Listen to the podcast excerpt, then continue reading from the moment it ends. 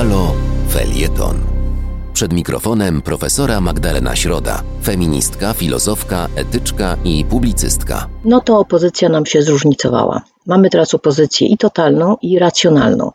Tę pierwszą kilka lat temu ogłosił Schetyna, tę drugą w czwartek Krzysztof Gawkowski. Opozycja totalna to opozycja tyleż sprzeciwiająca się PiS, co związana z hegemonią władzy Platformy. Opozycja racjonalna a z kolei uniezależnić lewicę od owej hegemonii i pokazać, że nawet z szatanem można współpracować w sprawie dobra Polski, nawet wtedy, kiedy szatanowi na tym dobru nie zależy. PiS to trzeba powtarzać jak mantrę ku przestrodze, łamie konstytucję, niszczy trójpodział władzy, wzmacnia nacjonalizm, ksenofobię i fundamentalizm kościelny, sieje ogłupiającą propagandę, promuje nepotyzm. W normalnym świecie takiej władzy nie powinno się wspierać, nie powinno się z nią pertraktować.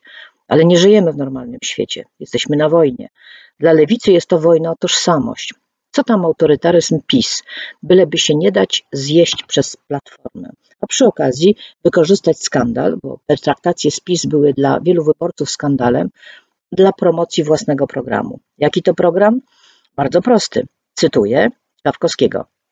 Oddać Polakom wolność, praworządność i świeże powietrze, twierdzi w wywiadzie dla Gazety Wyborczej. Lewica wróciła więc do prostych sloganów. Działa dla dobra Polski i pragnie wolności, choć o równości już nie mówi. W tym celu idzie na układ z tymi, którzy tę wolność odebrali, powietrze zatruwają, a praworządność mają za nic. Bardzo ciekawa logika. Gawkowski twierdzi, że lewica cytuję, mentalnie nie zgadza się na to, by być antypis, jak również, że spis, również cytuję, da się wygrać metodą pozytywnego myślenia. O co chodzi? Trzeba robić coś rzeczywiście na sali sejmowej, wyjaśnia Gawkowski, a nie tylko chodzić i udzielać wywiadów. Dziwna to deklaracja, ale może dobrze, że lewica nie będzie udzielała wywiadów w sprawie racjonalności swojej opozycyjności. Mówię o tym z szyderstwem, a jednocześnie z ogromnym żalem. Czyż nie lepiej było wynegocjować swoją pozycję w ramach antypisowskiej opozycji, niż przełamywać kontrakt, pośrednio uznając, że PiS to nie taka zła partia?